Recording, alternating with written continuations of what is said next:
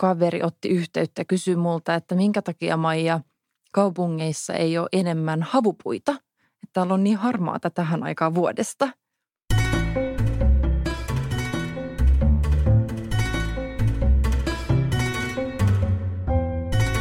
Tervetuloa tänne meidän arkkitehdit Soiniet Horton podcastiin.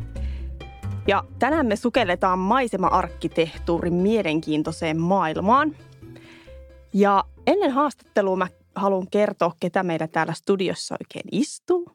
Eli mä oon Laura Rytkönen ja mä teen arkkitehdit Soini ja Horton markkinointia. Ja tällä hetkellä mä opiskelen palvelumuotoilua ja mä oon erityisen kiinnostunut tänään kuulemaan, että miten tätä Helsingin maisemaa muotoillaan kaupunkilaisille mielusaksi ympäristöksi. No podcastin vieraana meillä on täällä tänään Maija Gulin. Ja Maija on valmistunut maisema-arkkitehdiksi Aalto-yliopistosta ja on arkkitehdit Soiniet Horton ensimmäinen maisema-arkkitehti. Ja Maija on tehnyt työtä ympäristösuunnittelun ja ympäristötaiteen parissa ja on meillä monessa hankkeessa mukana. Ää, tervetuloa podcastiin Maija. Kiitos Laura. Tosi kiva olla täällä. Ihan ensimmäisenä mä haluaisin kysyä, että miten susta tuli maisema-arkkitehti? No joo, toi on aika pitkä vastaus periaatteessa, koska mulla on monta eri tarinaa tolle. Mutta aloitetaan sillä, että mulla on monta arkkitehtiä suvussa, niin se tuntuu aika tutulta alalta, niin kuin tämä suunnitteluala. Mutta oikeastaan silloin lukioikäisenä mä en ollut kuullutkaan maisemarkkitehtuurista, mutta kiinnostuin silloin ympäristöasioista. Al Gore oli silloin pinnalla ja – oli ehkä vähän semmoinen nuori idealisti ja halusi ammatin, jossa voi parantaa maailmaa. Ää, niin mun arkkitehti kummisetä ehdotti sitten, että ää, hakisin Aalto-yliopistoon opiskelemaan maisemarkkitehtuuria. Ja sinne mä hain tietämättä sen enempää oikeastaan, mitä se ammatti tarkoittaa käytännössä – Öm, se tuntui silloin, että se käsitti niin monta eri asiaa, öm, niin ei oikein niin kuin ymmärtänyt konkreettisesti, mitä maisemarkkitehti tekee. Mutta sitä on nyt sitten tässä vuosien varrella nähnyt, että mitä kaikkea se voikaan tarkoittaa. Kun on maisemarkkitehti, niin voi tehdä aika monia eri asioita. Joo. No maisema-arkkitehtuuri on monitieteellinen ala, niin mitä kaikkea maisema-arkkitehtuurissa oikein yhdistyy?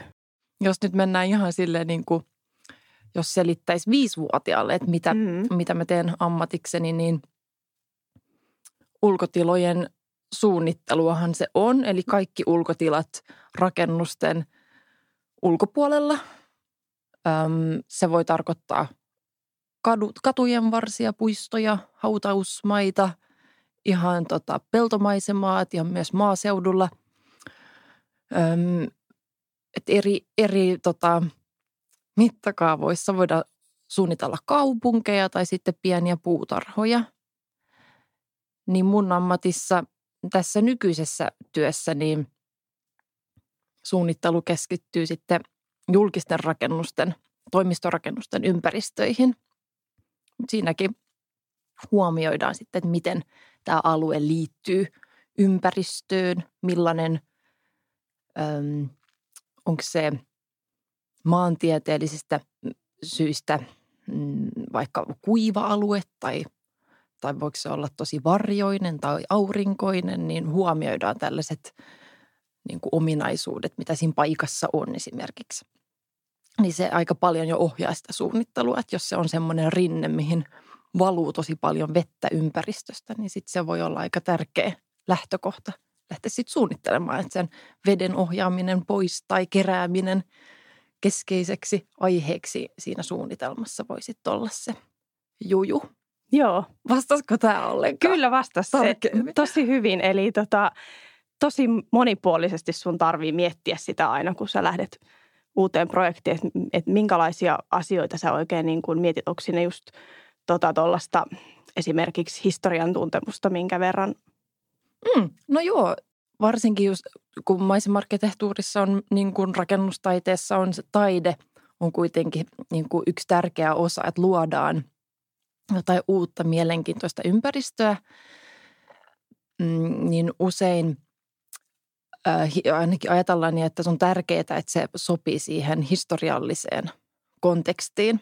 Että jos on vaikka jossain vanhassa kaupungissa, niin pitää kunnioittaa sen ajan arkkitehtuuria, joka siellä ympäristössä, minkä tyyppistä ähm, arkkitehtuuria silloin on tehty, mitä materiaaleja on käytetty. Mutta sitten maisema-arkkitehtuurissa myös mietitään, että mikä sen paikan historia on niin kuin pidemmällä jaksolla.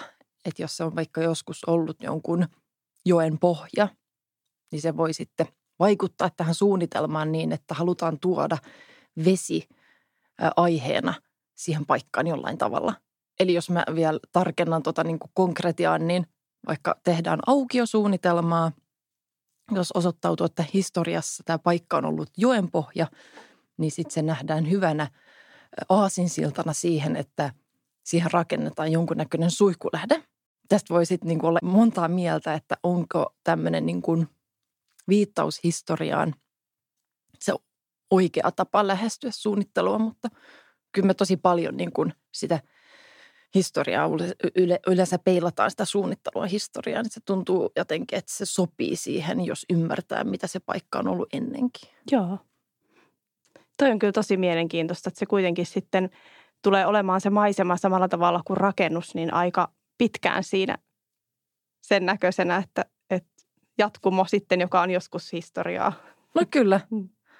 Ja se voi olla niin kuin jos ihmisillä on tunneside siihen paikkaan, on tottunut, jollain paikalla on tietty käyttötarkoitus, vaikka se on ollut vaikka joku mm, keskeinen kohtaamispaikka tai joku tori, missä myydään asioita, niin jos se yhtään huomioida sitä, että mikä ihmisten muistijälki on, mikä liittyy siihen paikkaan ja vaan jyrätään kaikki vanha ja tehdään jotain ihan uutta, niin – sitten sille just ole sitä jatkumaa, mistä sanoit, että halutaan ehkä säilyttää semmoinen tarina. No kun suunnitellaan tällaista rakennettua ympäristöä, niin kuinka tämä maisemasuunnittelu ja rakennusten suunnittelu kulkee käsi kädessä? Mä aloitan sillä, että miten ehkä perinteisesti niin suunnittelu on perinteisesti ähm, lähtenyt siitä arkkitehtuuri- tai niin kuin rakennussuunnittelusta ja sitten sitä ympäristöä on suunniteltu vähän myöhemmin, kun ollaan jo päätetty, että mihin rakennus tulee ja minkä kokoinen se on. Ja sitten kutsutaan maisema- tai pihasuunnittelijan mukaan ja mietitään, että millaisia kasveja siihen rakennuksen ympärille saadaan. No nyt ollaan siirtymässä tai siirryttykin jo ö, siihen, että tätä kokonaisuutta suunnitellaan yhdessä. Ja tämä on asia, mitä me pystytään arkkitehdit Soinijat Hortolla tekemään saumattomasti, kun ollaan, ollaan samassa toimistossa, työskennellään samoilla ohjelmilla, niin suunnitellaan kokonaisuutta, johon liittyy sitten ulkotilat ja sisätilat.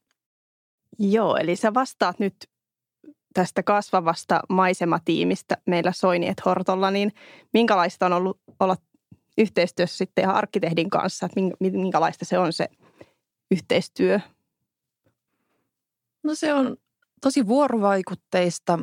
Mm, pidän erityisesti siitä, että ei tule sellaista ehkä vastakkainasettelua, mikä helposti tulee, jos, jos toimitaan omissa – ympäristöissä ja keskustellaan harvoin, niin, niin silloin siitä keskustelusta helposti muodostuu semmoinen, että kun ei ne arkkitehdit ymmärrä tai ei se maisema-arkkitehti nyt ymmärrä, niin tässä me ollaan vähän pakotettuja keskustelemaan toistemme kanssa ja, ja meillä on semmoinen kulttuuri, että me niin puututaan toistemme suunnitelmiin tosi paljon – et tietysti on ihanaa, jos on silleen, että saa itse päättää kaikesta, niin se tuntuu aina helpolta ratkaisulta. Mutta kyllä yleensä paras lopputulos tulee silloin, kun, kun on se vapaus ähm, sanoa ääneen, ähm, mitä ajattelee ja yritetään yrityksen sisällä niin kuin kaikkia suunnitteluassistentteja ja muitakin osallistaa. Et mielellään kuulisin myös, että mitä ajatuksia sulla on sun niin kuin kotilähiympäristöstä vaikka, niin voidaan siitäkin puhua, että mitä parannusajatuksia sulla on sinne. Että yleensä kuitenkin alueiden käyttäjät tietää, mm. tietää parhaiten, niin kyllä suunnittelu tarvitaan paljon näkökulmia, niin se on mun mielestä tosi hyvä asia, että yhdistetään maisemarkkitehtuuri, arkkitehtuuri. Sitten mitä niin kuin muuta hyötyä siitä on, niin no saadaan tietysti niin kuin, aina jos tapahtuu suunnittelussa joku muutos, niin siihen on helpompi reagoida. Jos rakennusta vaikka madalletaan tai muuta, niin sitten me ollaan heti niin kuin siinä, että okei, miten tämä vaikuttaa maisemaan. Ja ähm, sitten yksi tärkeä teema on maiseman integro- integrointi rakennukseen. Ja sillä mä tarkoitan, että äm, varmaan olet huomannut aika paljon on nykyään viherkattoja, bussipysäkkejä ja, Kyllä. ja mitä kaikkea roskakatoksia ja ihan isompikin rakennuksia, niin rakennetaan viherkattoja, niin kun suunnitellaan yhdessä, niin sitten tästä viherrakentamisesta voi tulla aika vahvakin aihe, että voidaan suunnitella semmoinen rakennus, jossa on mietitty, miten vihreys näkyy niin katoilla, on ehkä kattopuutarhoja, sitten voi olla mm, vihreitä julkisivuja, viherseiniä sisällä. Sitten voi miettiä sitä, että miten sisä- ja ulkotilat liittyy yhteen, että jos meillä on siellä sisällä jotain vihreitä, niin miten se sitten – äm, siinä julkisivussa siirtyy sitten siihen ulkotilaan ja miten ihmiset niin kuin kulkee niiden välillä. Ja, Joo. Et mulla on yhtenä niin kuin omana tavoitteena usein suunnittelussa se, että jos me suunnitellaan vaikka toimistoa, niin miten me voidaan tehdä semmoinen piha, joka kannustaa ihmisiä käyttämään ulkotiloja, kun on kuitenkin tutkittu, että ihminen tarvitsee luontoa ja pelkästään luonnon näkeminen ikkunasta – madaltaa verenpainetta ja, ja tota, kohentaa mielialaa, niin miten me voidaan tätä niin kuin tukea suunnittelulla ja, ja se, että ihminen voi istua siinä omalla työpisteen ääressä, nähdä ulos ja nähdä myös sen, että hei, että tonne mä haluan mennä, vaikka vaan niin kuin kymmeneksi minuutiksi, tai että siinä näkee sen, että se voi vaikka yhdistyä sitten johonkin lähellä olevaan liikuntapuistoon tai muuta. Että, että nämä niin kuin se, se ulkotilan potentiaali jotenkin saataisiin esille Joo. suunnittelussa. Joo, että onhan se ihan eri, kun sä näet vaikka työpaikan ikkunasta jonkun kivan paikan, vaikka sä et käyttäiskään sitä tilaa, mutta se on se mahdollisuus ja sellainen energiaa tuova tuommoinen luontoyhteyden vaaliminen on aika mielenkiintoinen tuossa teidän työssä kuitenkin varmaan tärkeä. Joo. Eikö sulla ollut Laura opinnoissa jotain sisätilojen maisemointiin liittyvää Joo, eli mä teen opinnäytetyötä, joka liittyy vähän tällaiseen biofiiliseen suunnitteluun, että siihen mä oon nyt jonkin verran tässä päässyt tutustumaan, että tuommoinen luontoyhteyden vaaliminen on kyllä silleen itselle sydäntä lähellä, että jotenkin itselle luonto tärkeä ja just nimenomaan tämmöinen ajatus, että kun kaupungissa ollaan sitten niin kaukana sieltä luonnosta ja kun on sitten kuitenkin kotoisin sieltä luonnonhelmasta, niin se yhteys on ja kaipuu sinne.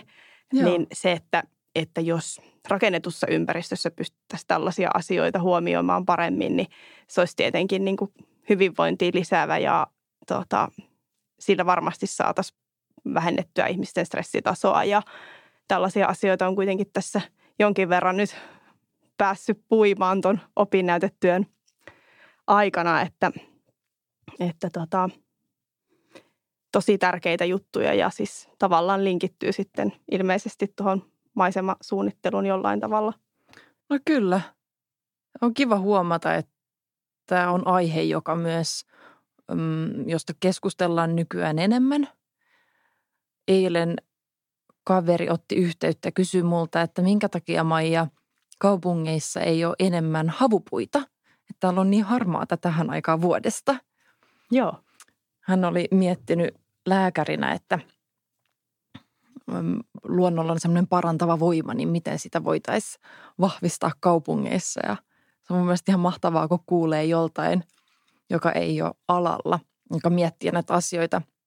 Ja näähän on, kaikkihan niin kuin tykkää luonnosta, niin ne, se kuuluu kaikille ja ja näkisin niin kuin itse, että siihen voisi panostaa enemmän. Että kuitenkin sitten usein, kun rakennetaan kaupunkeja, niin jos tarvitaan lisää asumista, niin ne kerrosneliöt painaa aika paljon vaakakupissa. Et joskus ehkä puiden istuttaminen voisi vois luoda niin paljon lisäarvoa, mutta sitä on niin kuin vaikea mitata euroissa ja siinä on ehkä vaikea pistää sellaista määrää, että tämä on se minimimäärä puita, mitä me tarvitaan tälle asuinalueelle. Muuten se asuinalue ei ole viihtyisä tai tarpeeksi terveellinen. Se on sellainen haaste. Niin, eli oliko sulla tuohon jotain vastausta, että miksi havupuita ei voi niin paljon tuoda esim. tänne keskusta-alueelle?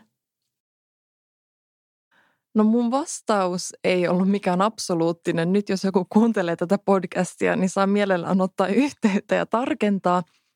Mm, mun ymmärrys asiasta on se, että katupuina männyt, joka nyt olisi semmoinen ikivehrää puu, jota voisi käyttää mahdollisesti, niin männyt ei kestä katujen suolausta ja ilmansaasteita yhtä hyvin kuin muut puut, mitä yleisesti käytetään. Että meillä hyvin paljon käytetään just lehmusta, joka on tämmöinen kestävä puu.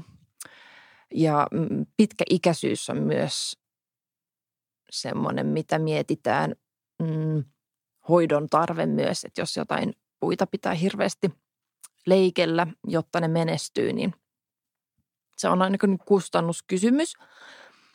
Mutta olen kyllä nähnyt Tukholmassa semmoisella pienellä kadulla mäntyjä – katuvarsipuuna ja näytti tosi viehättävältä, niin olen itsekin miettinyt asiaa ja pitäisi selvittää tarkemmin. Joo.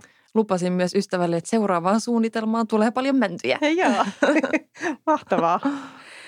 Itsekin on tässä nyt tutustunut vähän tutkimuksiin, jotka on tehty Suomessa tästä lähimetsän käytöstä esimerkiksi taukojen aikana, työpäivän aikana. Ja niistä on saatu hyviä tuloksia, että semmoinen on tosi palauttavaa ja tosi niin kuin, hieno juttu käyttää tauko sitten tuolla tavalla pihalla, mutta ainahan se ei ole mahdollista täällä keskustassa välttämättä mennä niin tuollaisiin, että onko siihen sulla jotain tämmöistä, niin kuin tuleeko sulla mieleen jotain projektia esimerkiksi, missä sä oot erityisesti ajatellut sitä, että ää, ihmiset käyttäisivät sitä just tämmöiseen palautumiseen ja mm, Joo. Joo, tuosta tuli heti mieleen just, että tiivistyvässä kaupungissa meillä on se tilanne, että ei, me ei voida loputtoman paljon säilyttää lähimetsiä. Niin nyt rakennetaan todella paljon kansipihoja. Tämä johtuu myös siitä, että halutaan paikotusta rakentaa, niin yleensä pihat laitetaan sitten pihakannelle. Mm, se ratkaisee osittain asian, että me, me saadaan kuitenkin piha-aluetta ja vihreätä, mutta huono puoli siinä on se, että pihakannelle ei voi istuttaa mitään isoja puita. Ja vaikka istuttaisikin puita, niin ne on aika lyhytikäisiä ne pihakannet. Joo. Öm, niin ne jää helpoksi vähän sellaiseksi kalseiksi kuitenkin, koska ei ole sitä isoa puustoa, joka antaa vähän sellaista niin kuin suojaa se lehvästö. Mitä se pihakansi tarkalleen tarkoittaa? Aa, niin. Öm, no pihakansi on oikeastaan, että se on niin kuin katon päälle rakennettu. Se voi olla ihan öm, rakennuksen se korkein piste, korkein katto tai sitten yleensä öm, tai monessa asuinkohteessa, korttelissa, niin kortteli sisäpiha on kannen päällä. Eli se on sitten katutasosta kerroksen tai muutaman kerroksen ylempänä ja paikotus on sen alla. Niin sitä Joo. yleensä kutsutaan pihakanneksi ja sitten kattopiha on semmoinen, joka on sitten siellä katolla. Joo. Mutta periaatteessa kaikki on jonkun betonilaatan päälle rakennettu, niin sinne tarvitaan aika monta kerrosta niin, että varmistetaan, ettei vedet joudu sinne rakenteisiin, niin ne ei ole mitenkään hirveän helppoja aina suunnitella ja sit lopputulos ei ole sama kuin, että rakennettaisiin ihan niin kuin maan tasoon ja silloin on yhteys siihen maaperään parempi ja saadaan istutettua isoja puita. Joo, kyllä. Että puitten tuollainen suunnittelu sellaisiin on vähän haasteellisempaa. Kuten sanoit, ähm, aina ei ole se mahdollisuus, että olisi lähimetsä lähellä. Mutta nyt tuli heti mieleen yksi hanke, missä oli tämmöinen mahdollisuus. Kyseessä oli tontti, jossa oli säilytetty osa vanhaa kalliota, joka oli metsittynyt ja sitten loput tontista, johon nämä rakennukset tuli sijoittaa, oli louhittu 10 metriä matalammalle tasolle. Niin suunnitelman keskeiseksi teemaksi muodostui sitten tämä yhteys tälle säilyvälle osalle ja miten me saada, saadaan jotenkin hyödynnettyä sen olemassa olevan luonnon potentiaali. Suunnitelmassa se näkyy niin, että meillä on leveä keskeinen reitti pihalta, joka johtaa semmoisen kauniin veistoksellisen portaitakun kautta tälle Kalliomäelle. Ja sitten tähän Kalliomäkeen vielä yhdistyy parkki laitoksen kattopinta. Eli tämän kulkemalla sieltä pihalta ylös Kalliomäelle pääsee suoraan parkkitalon katolle, jossa on sitten liikuntapuisto. Vauhti. Niin sitten jos istuu toimistossa työpisteellä, niin näkee sen vahvan veistoksellisen reitin, joka liittyy sitten tänne kalliomaisemaan ja, ja parkkitalon katolle, niin sitä kautta sä näet aina sen, että hei, pitäisikö mun mennä tuonne kalliolle piipahtamaan. tai tämä on ainakin tämä idea. Mä toivon, että se tulee joskus toimimaan näin. Niin sitä kautta saataisiin ihmisiä käyttämään sitä lähiympäristöä. Joo, eli sä oot just suunnittelemassa tällaista projektia, johon on tulossa tämmöinen. Kyllä. Joo, kuulostaa tämä, kivalta. Tämä on yksi, yksi tota hanke, joka on just työn alla. Niin aika hyvänä esimerkkinä siitä, että minkä tyyppisiä asioita tulee tehtyä voisin ehkä lisätä tuohon vielä, niin kuin, että miten se sitten arkkitehtuuriin liittyy laajemmin, kun puhuttiin noista, että miten arkkitehtuuri ja maisema suunnitel- suunnitellaan yhdessä, niin tämä kallio on oikeastaan niin kuin sen paikan tarinan ytimessä nyt, niin se on vaikuttanut myös rakennussuunnitteluun, rakennuksen muotoon ja, ja julkisivuihin kaikessa näkyy se niin kuin kallion luonne, kalliohalkeamat ja se kiven materiaali ja näin. Ja mä koen, että jos löydetään joku tämmöinen, ei tarvi olla niin kuin siitä paikasta välttämättä vahvasti lähtöisin oleva, mutta joku vahva teema, niin on helpompi myös suunnittelijana edetä siinä prosessissa, koska silloin on se tavoite jossain, se, se visio on niin kuin selvä. Niin tässä hankkeessa se kallio on niin kuin muodostunut tosi tärkeäksi niin kuin konseptiksi sille koko suunnitelmalle. Joo, se varmaan istuu siihen maisemaan sitten niin kuin tosi luonnollisesti, että se, se on otettu huomioon tuollainen. No näin mä näkisin, toivottavasti. Sä mainitsit, että sä oot opiskellut biofiilistä suunnittelua tai miten äm, biofiilinen suunnittelu voi vaikuttaa – ihmisten hyvinvointiin työpaikalla, niin mitä se biofiilinen suunnittelu on? Sitten mua kiinnostaisi myös kuulla, että sen kautta, mitä sä nyt oot opiskellut, niin onko sulla jotain ajatuksia herännyt, että miettiiköhän nämä meidän toimiston arkkitehdit yhtään tällaista asiaa kuin jotain? Onko sulla tullut jotain näkemyksiä sitä kautta? Kiitos Maija, hyvä kysymys. Tota, äh, joo, eli opinnäytetyön puitteissa mä oon nyt aika paljon tutustut tuohon biofiiliseen suunnitteluun. Ja se on oikeastaan lähtenyt ihan siitä, että mä oon tosi kiinnostunut ollut siitä, että, että mitenkä ihmiset voi ylipäänsä työssä ja just tässä kaupunkiympäristössä, niin se on mulle semmoinen jotenkin, että se vaan lähti siitä ajatuksesta, että se on tavallaan sillä tavalla ehkä tuttua tämä suunnittelu, koska olen töissä arkkitehtitoimistossa, mutta enhän mä tee suunnittelutyötä sellaista suunnittelutyötä kuin te, niin omassa työssäni vaan sitten markkinointia. Mutta että tässä kysytkään sitä, että mitä se biofiilinen suunnittelu on. Niin, ensinnäkin mitä se on ja sitten onko sinulla jotain herännyt jotain ajatuksia, että minkä takia tällaisia asioita ei vaikka huomioida arkkitehtuurissa?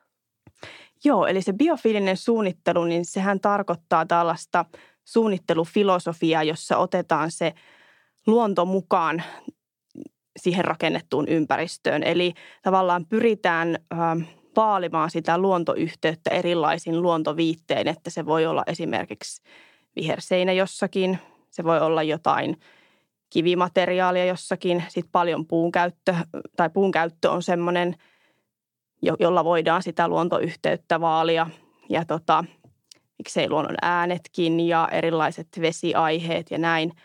Ja nyt tässä on aika paljon lukenut tutkimuksia aiheesta, niin nehän on ihan niin kuin kiistattomia, että ihmiset on semmoisissa tiloissa paljon luovempia, ne voi paljon paremmin, niillä on vähemmän sairaspoissaoloja, niiltä on mitattu stressitasoja paljon vähemmäksi kuin sitten taas tällaisissa paikoissa, joissa ei ole näitä elementtejä. Ja tota, se onkin ihan hyvä kysymys, että, että mitenkä mitenkä tuommoinen saataisiin tavallaan hmm, paremmin otettua huomioon suunnittelussa. Että jotenkin tuntuu, että ehkä tämä korona on nyt vähän tuonut semmoista, että ihmiset kaipaa sitä kodinomaisuutta ehkä sinne toimistolle myöskin. Ja semmoinen luonnossa liikkuminenhan on paljon lisääntynyt nyt, että ihmiset on sinne hakeutunut aktiivisesti ja ehkä se luontoyhteyskin on sitä kautta parantunut. Että tota, jotenkin mä näen, että kyllähän nyt jos katsot vaikka tuollaisia arkkitehtitoimistojen suunnitelmia, niin paljonhan siellä vilisee nyt erityisesti viherseinää ja tällaisia, että se tuntuu, mm. että paljon aulatiloihin on tuotu tällaista, tällaista teemaa, että tuntuu, että se on vähän niin kuin nousussa ollut nyt tässä muutaman vuoden tällaisten asioiden huomioiminen, että toivottavasti lisääntyy entisestään. Ehdottomasti. Onko jotain niin kuin, äm, ideoita siitä, että m, mitä sä ajattelisit, että toivoisit, että mm, arkkitehdit tai maisema-arkkitehdit huomioisi paremmin? Kiinnostaa kuulla, jos on tullut jotain sellaisia. No ainakin musta tuntuu, että, että just mitä nyt on nähnyt esimerkiksi meidän tuossa Keilaniemen portin hankkeessahan on paljon sitä puuta käytetty, mm. niin sehän on tosi semmoinen miellyttävä materiaali ja tutkimustenkin mukaan ihmiset niin kuin voi semmoisissa tiloissa hyvin. Mm. Ja sitten tietenkin sen myötä tulee se sellainen akustiikka ja ylipäänsä siinä tilassa viihtyminen, että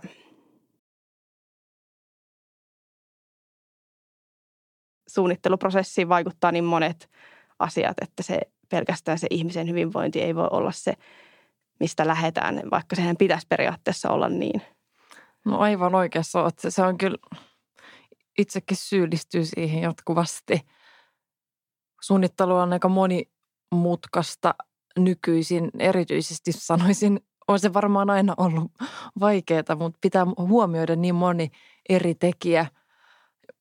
Ja, ja suunnittelua tehdään niin kuin nopeammin nykyään ja tulee kokea uusia rakennus tuotteita ja sitten on kaikki erilaisia vaatimuksia ekoenergiatehokkuuteen ja punnitaan koko ajan, että on, pitää olla niin kuin, taloudellisesti ja ekologisesti ja eri tavoilla kestävä ja, ja suunnitteluprosessissa on hirveän moni eri suunnittelija mukana. Sitten jos yksi asia muuttuu, niin sitten pitää huomioida aina, että no miten tämä liittyy tai vaikuttaa vaikka – rakenteisiin tai sähkösuunnitteluun tai ehkä meidän pitää nyt suunnitella uudestaan tämän talon ilmanvaihto ähm, pömpelit pitää siirtää jonnekin muualle ja siinä on niin tosi paljon yhteensovittamista koko ajan, mm, niin sitten helposti tuntuu siltä, että se ihmisen kokemus voi jäädä sitten toissijaiseksi, koska me kamppaillaan niin monen muun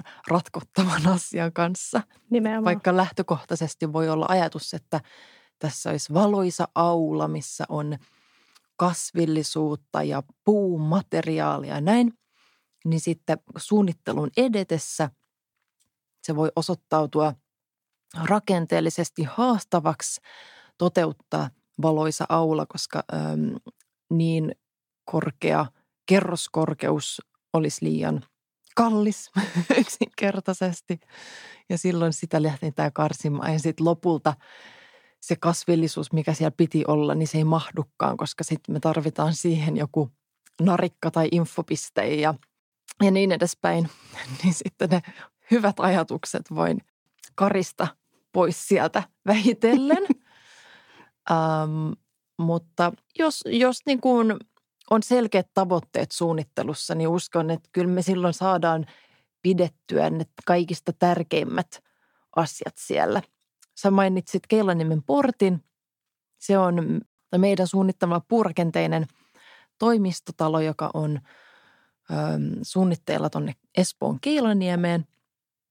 Niin siellä on suunnittelun ihan ensimmäisessä vaiheessa jo ollut ideana se, että tässä sisääntuloaulassa olisi suuri puu.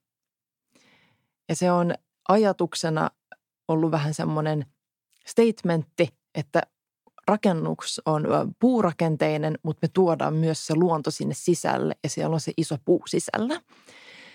Niin koska tätä niin kuin ajatusta on kerrottu jo suunnittelun alkumetreiltä asti, niin silloin tilaaja ja rakennuttaja kaikki haluaa myös, että se säilytetään. Et silloin kun on niin kuin selkeänä joku tavoite ja visio on semmoinen niin kuin mukaansa tempaseva, niin se on paljon helpompi saada se sitten sinne ihan toteutukseen asti.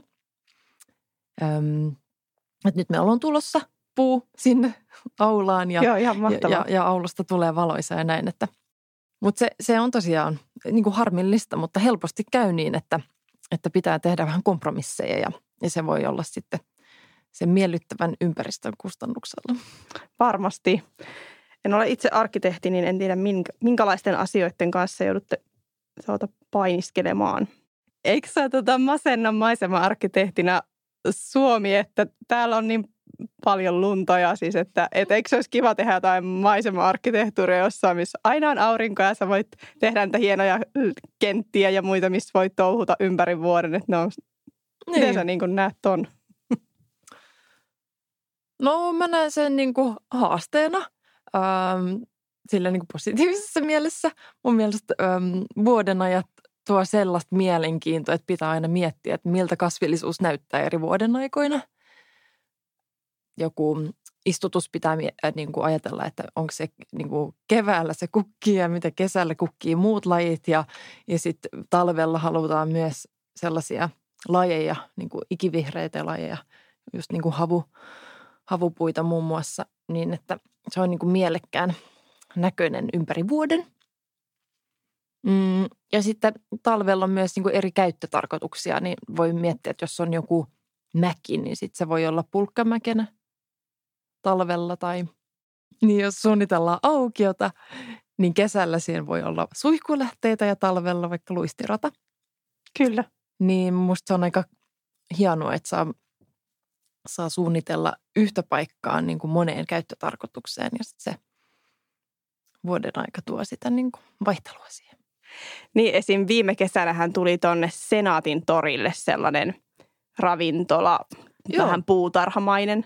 Kyllä. Ja nyt ilmeisesti on kasarmitorille Joo, tulossa. mä luin samaa. Joo. Että se siirtyy sinne se on niin kuin mun mielestä tosi kiva huomata, että miten kaikki kaupungilaiset tosti mieltä, että ei vitsi, että tämähän oli ihan sairaan kivan näköinen ja kiva käyttää, Kyllä. että minkä takia tällaista ei ole enemmän. Mm, hyvä kysymys. Se ehkä osoitti sen, että on niin kuin, toisaalta on tärkeää, että meillä on avoimia toriaukioita Helsingissä, missä voidaan tehdä tällaista niin kuin, muokata tilaa ja luoda tämmöinen, että okei, että nyt täällä on näitä ravintolakoju, ravintolakojuja tämän kesän – Mm, Mutta samalla se osoitti sen, että ihmiset ei halua kaupunkiin tyhjiä avoimia toriaukioita. Että se, sen alueen viehättävyys niin kuin kasvo eksponentiaalisesti, kun sinne saatiin ihmisiä ja toimintaa. Niin se on vähän niin kuin ristiriidassa joskus, varsinkin nyt kun sä puhuit siitä, että meillä on pitkä talvi, että eikö se ole haastavaa maisemarkkitehdin näkökulmasta suunnitella jotain, kun paljon niin kuin sitten, tai suuri osa ulkotiloista ei ole niin mm, vilkkaalla käytöllä talvella, niin, niin se ristiriita sen välillä, että meidän pitää olla sopivasti sellaisia alueita, jotka mahdollistaa tapahtumien ja väliaikaisten asioiden tapahtumisen, sen muokattavuuden, mutta sitten samalla meillä ei saa olla liikaa niitä, ettei tunnu siltä, että meillä on hirveästi tyhjiä paikkoja, jossa vaan tuulee, jotka on vähän sellaisia, että siitä pitää vaan nopeasti päästä läpi. Joo. Öm, niin voisi olla enemmänkin tämmöisiä konsepteja, niin kuin tämä mm, Senaatin torin ravintolakojut, niin samantyyppisiä tämmöisiä niin kuin muunnettavia, siirrettäviä rakennuksia tai rakenteita, jota voisi sitten viedä eri paikkoihin. Että voisi vaikka olla joku mm, väliaikainen puutarha, ja se voisi olla Kampintorilla tänä kesänä ja sitten ensi kesänä vaikka Kasarmitorilla tai Hakaniemen torilla. Että mitä Kyllä. kaikkea voi olla. Että kauppahalli on yksi, yksi niin kuin aihe, mitä on mietitty eri toreille. Mutta kauppahallien käyttökään ei ole ehkä nykyään niin, niin kuin, niiden tarve ei ole niin suuri kuin joskus aikoinaan. Niin mitä kaikkea näille toreille voitaisiin tuoda väliaikaisena – Joo, tosi mielenkiintoista. Torithan on just tommosia, mihinkä voisi kaikenlaista ideoida. Niin, mulla on heti itse asiassa yksi idea, äh, joka tuli just tästä samasta Senaatin torin, ähm, äh, no vitsi kun mä muistin nimeä, kuitenkin Senaatin torin kesä, mä kutsun sitä sillä nimellä, niin siinä oli, siinä kon, oli konseptina siirtolapuutarha, ja siinä on tuotu tosi monta istutuslaatikkoa – joka oli niin kuin osa syy ainakin mun näkökulmasta sille, että se alue oli oikeasti tosi niin kuin vie, viehättävä. Joo, mä muistan taas. Niin ehkä se, sinne voitaisiin oikeasti tuoda siirtolapuutarha. Nythän kuitenkin tämmöinen kaupunkiviljelykin on tosi suosittua, niin miksei yksi tori voisi olla tämmöisenä siirtolan puutarha käytössä. Se olisi tosi hyvä idea. Väliaikaisesti. Ei kun mm. nyt mä ajan edistämään vaan tätä Kyllä. visiota. Kellä mä soitan.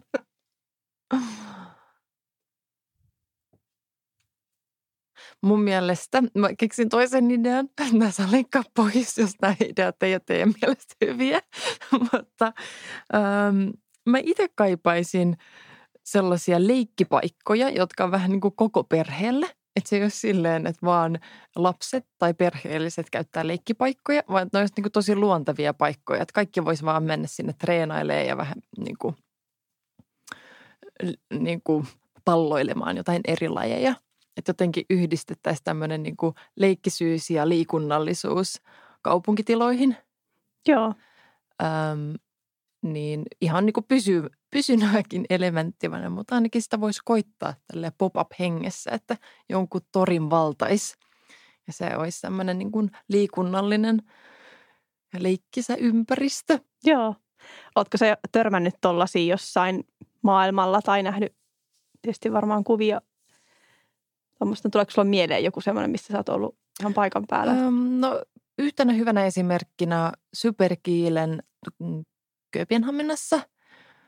Öm, se on tämmöinen niin kuin puistokokonaisuus tai niin kuin, öm, katualue, josta yksi osa on, on tota, alun perin maalattiin niin kuin eri pinkin sävyillä asfaltti ja sitten sinne tuotiin – eri kansallisuuksien tai eri asukkaat, tämmöinen monikulttuurinen alue ja eri asukkaat sai äänestää, että mitä äm, leikki- tai liikuntaelementtejä sinne tuodaan, niin siellä on niin kuin aika hauskaa elementtejä, mitä ei yleensä näe Pohjoismaissa. Et esimerkiksi siellä on semmoinen niin tai nyrkkeilyhenkinen nyrkkeilykehä yhdessä paikkaa.